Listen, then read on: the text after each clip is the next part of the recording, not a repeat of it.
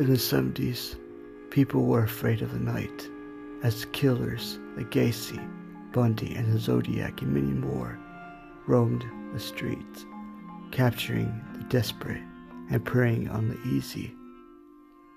Edward Surratt was an American serial killer and American truck driver. By the time that he was apprehended, he had about 18 victims.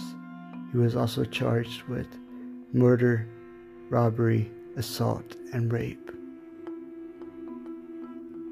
After Dark Coast to Coast podcast presents our new series, After Dark Coast to Coast Long Haul Killers, a podcast that talks and discusses about why truck driving is one of the most easiest professions in the United States and around the world to get away with murder. And we talk about numerous truck drivers that are serial killers and what they did to get away with their killings. Stay tuned for the first episode coming up in May. See you then.